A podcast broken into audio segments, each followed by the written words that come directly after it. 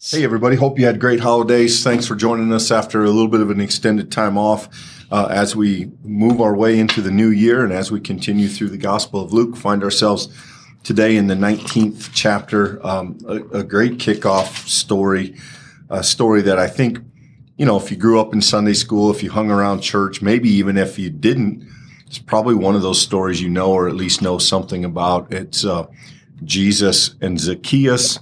Um, I, I think this is one of those stories, Michael, that because we kind of know it, sometimes we miss the undercurrents of it. Um, but w- we'll see. So hopefully there'll be something new as we go through this. I'll just read it for you quickly, then we'll circle back and talk our way through it. Jesus entered Jericho and was passing through, and a man was there named Zacchaeus. He was a chief tax collector, and he was rich. He was trying to see Jesus, but on account of the crowd, he could not because he was short in stature. So he ran ahead, he climbed a sycamore tree to see him because he was going to pass that way. When Jesus came to the place, he looked up and he said to him, Zacchaeus, hurry and come down, for I must stay at your house today. So he hurried down and was happy to welcome him. All who saw it began to grumble and said, He's gone to be a guest of one who is a sinner. Zacchaeus stood there and said to the Lord, Look, half of my possessions, Lord, I give to the poor.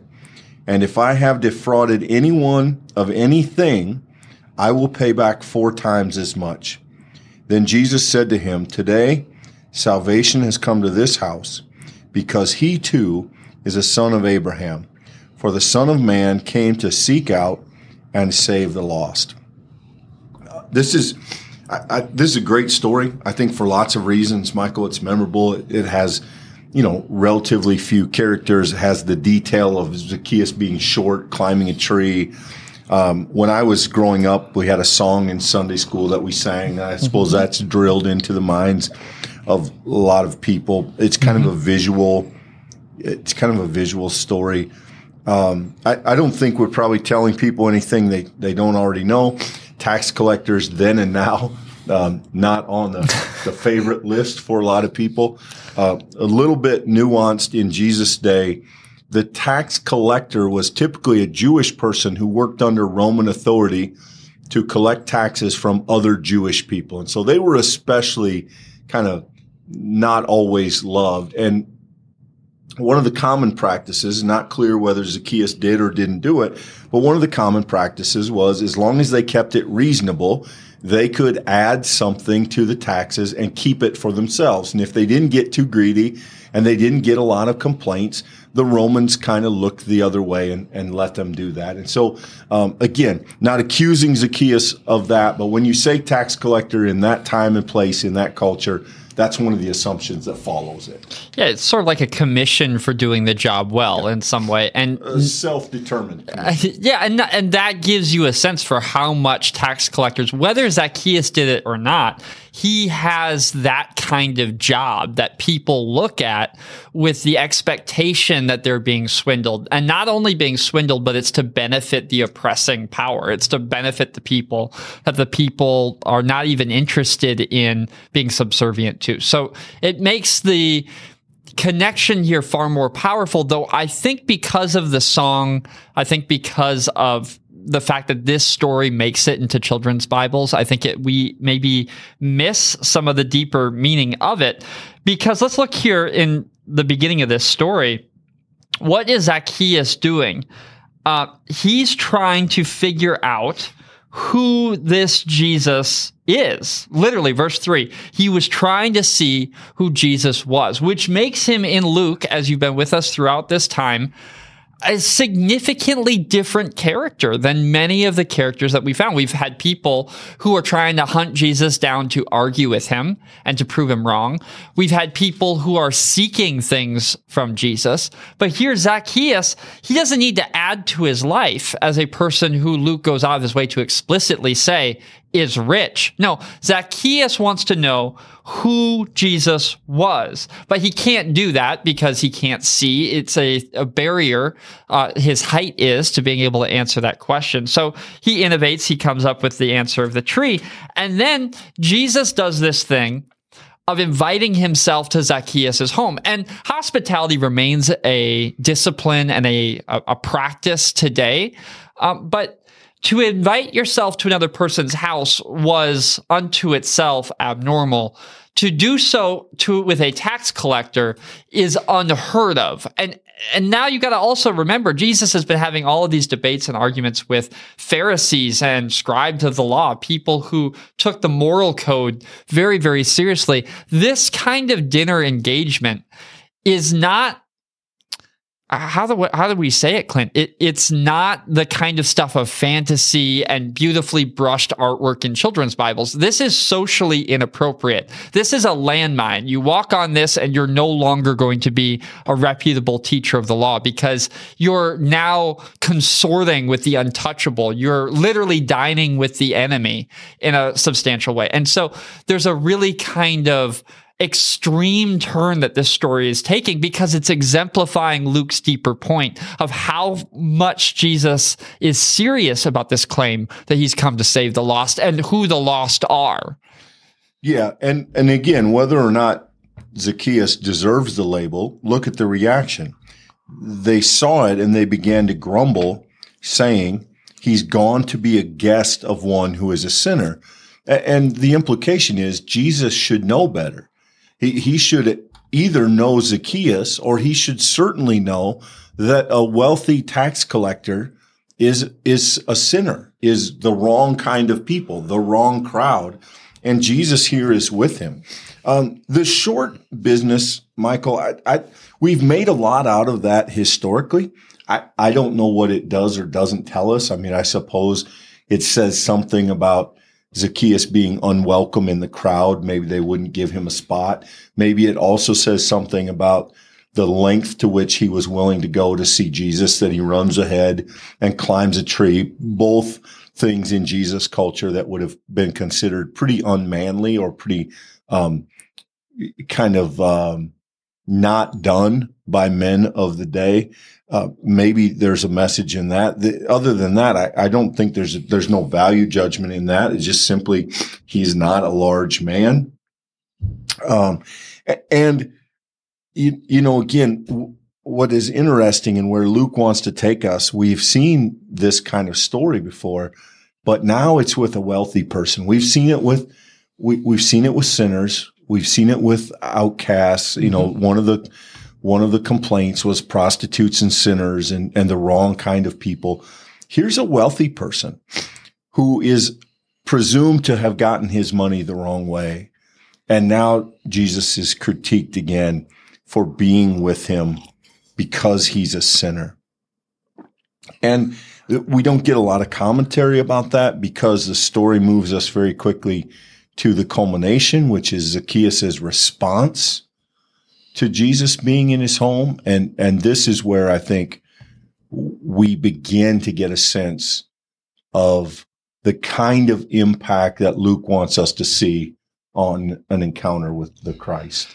So I want to just very quickly put this in contrast. The, this story with another story. If you've been with us now for some time, you know that the way that we go through the Bible is a little slower than some ways of studying where we go section by section.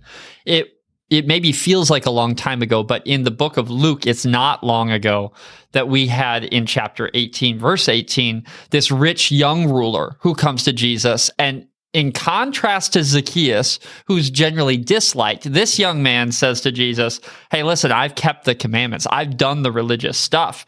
And Jesus doesn't argue with him. He says, in fact, the only thing left lacking is to distribute your money, sell all that you have, distribute your money to the poor. Then you'll have your treasure in heaven and follow you. Verse, uh, follow me. Verse 23, Jesus says, uh, the text says, but when he heard this, the rich young ruler became sad for he was very rich. And Clint, that just puts in contrast the story that we're looking at today. Here, another rich individual comes to Jesus this individual too is interested in discovering who Jesus is and what he has for him. And in this case, Jesus doesn't even prod Zacchaeus. He doesn't even call him to account. Zacchaeus somehow understands when he discovers who Jesus is that this is now required of him. And as the text presents it, as Luke tells the story, he is immediately willing to give up of his treasures. This is a thing that he's willing to do. And to whatever extent, um, you know, that's a telling of Zacchaeus' story when put in parallel or in opposition to the rich young ruler story. I think that Luke is making it very clear here that there are different ways that people who have worldly wealth respond to the gospel, and there's something important to learn in that exchange. Yeah, and the response here is pretty impressive. Zacchaeus says, You know, Lord, I, I, half of everything I have, I'll give to the poor. And if I have wronged anyone, and, and again, it's not clear that he's saying he hasn't or if he is acknowledging that he has. That's sort of lo- left open ended. And there's a point in that that we'll talk about in a moment. But what he says is, if I have defrauded anyone of anything, I'll make that good four times over. I will pay back four times as much. And if that seems extravagant, remember that we are in the Gospels. The the Gospels present us with an extravagant response to an extravagant grace. Jesus, the Son of God, has come to the home of a sinner. And when he does, the sinner who encounters him it is changed. It is made new. New priorities, new practices, new promises, a, a new life of faith. And then we get to this, the end here. And um, interestingly, fascinatingly, Luke doesn't comment on it. Yep. J- Jesus doesn't say, "Yeah, good job." Well doesn't done. Say, "I told you people so." All he says is, "Today, salvation's come to this house because he too is a son of Abraham." Now, th- that is probably a clap back at the people who said, "Well, he's a sinner. You can't go there. He's a sinner." Well, yeah, he's a sinner, but he's a son of Abraham. He's a child of God before he's a sinner, he's that. Underneath being a sinner, he's a child of God. But also, here is where I think we realize again what a wonderful storyteller Luke is. Because Luke has made the reader ask questions of Zacchaeus. Well, did he do anything wrong? Why, what's his deal? Why was he there? What, what happened? And all Luke wants to tell us is he's a child of God a sinner who meets Christ and changes his ways. And so even by presenting a character with some mystery to him, Luke moves us ahead to get to the bottom of it. The only thing Jesus ultimately cares about is that Zacchaeus understand who he is and what it means mm-hmm. that he is a son of Abraham, a child of God. And and we get this this is a wonderful devotional passage because it challenges us to say what what in our own life have we changed? What practices have we changed? What sins have we made right? Um, what what relationships have we reconciled because Christ has come, quote unquote, to our house as well. This is a really tightly written, well uh, narrated. This is a, this is, I think, one of Luke's best. So, Clint, I think a question that this text leaves me with is, I I think, an intentional question, maybe, uh, and that is specifically when and where does this exchange happen at the end of this time with Zacchaeus? Because verse 7, all who saw Jesus going to that house are grumbling, and that's where he said where they say um, he's going to be the guest of a sinner. Jesus will be. What's fascinating is this exchange between Zacchaeus and Jesus may happen on the road to Zacchaeus's house. Uh, you know, I think in our imaginations we might read this and think, well, after he sat with Jesus and after they had a long conversation, you know, maybe maybe that is the case. But I don't think the text goes out of its way to make that clear to us. I think there's a real possibility that Zacchaeus is so quick to respond to who Jesus is that in other words when Jesus makes the invitation, it's all been done for Zacchaeus. That that revelation moment creates a conversion of the spirit and he becomes a person whose entire life values are realigned not because of the dinner but because of the one and i, I think that language then the son of man came to seek out to save the lost zacchaeus' story like all gospel stories and if you're christian like all good stories ultimately tell the story of how the Son of Man or the Son of God, how Jesus Christ has come into an intersection of our lives, has transformed us in that intersection, and everything that follows, including the dinner after, becomes a different event or detail. Now, I want to make it 100% clear, Clint. I'm, I'm, reading the, the, that into the text like this, but I think there is some ambiguity there that I find interesting. Well, pull that, pull that up again, Michael. I, I think you're onto something because notice verse nine here. Then Jesus said to him, today salvation has come to this house because he, so he, it says that he's speaking to him, but then he uses the third person, the pronoun he. So who is Jesus telling this to? to the reader, to the listeners, to the grumblers. Yeah, right. I, who it, I, I do think there is some ambiguity. Ultimately, though, the point for Luke, I think, gives us verse 10 For the Son of Man came to seek out and save the lost. In other words, if you're in the crowd and you think Jesus is ultimately concerned with who, which are the right houses to go to, who are the right people to interact with, mm-hmm. who, who do the religious people around me think I should and shouldn't interact with or talk to.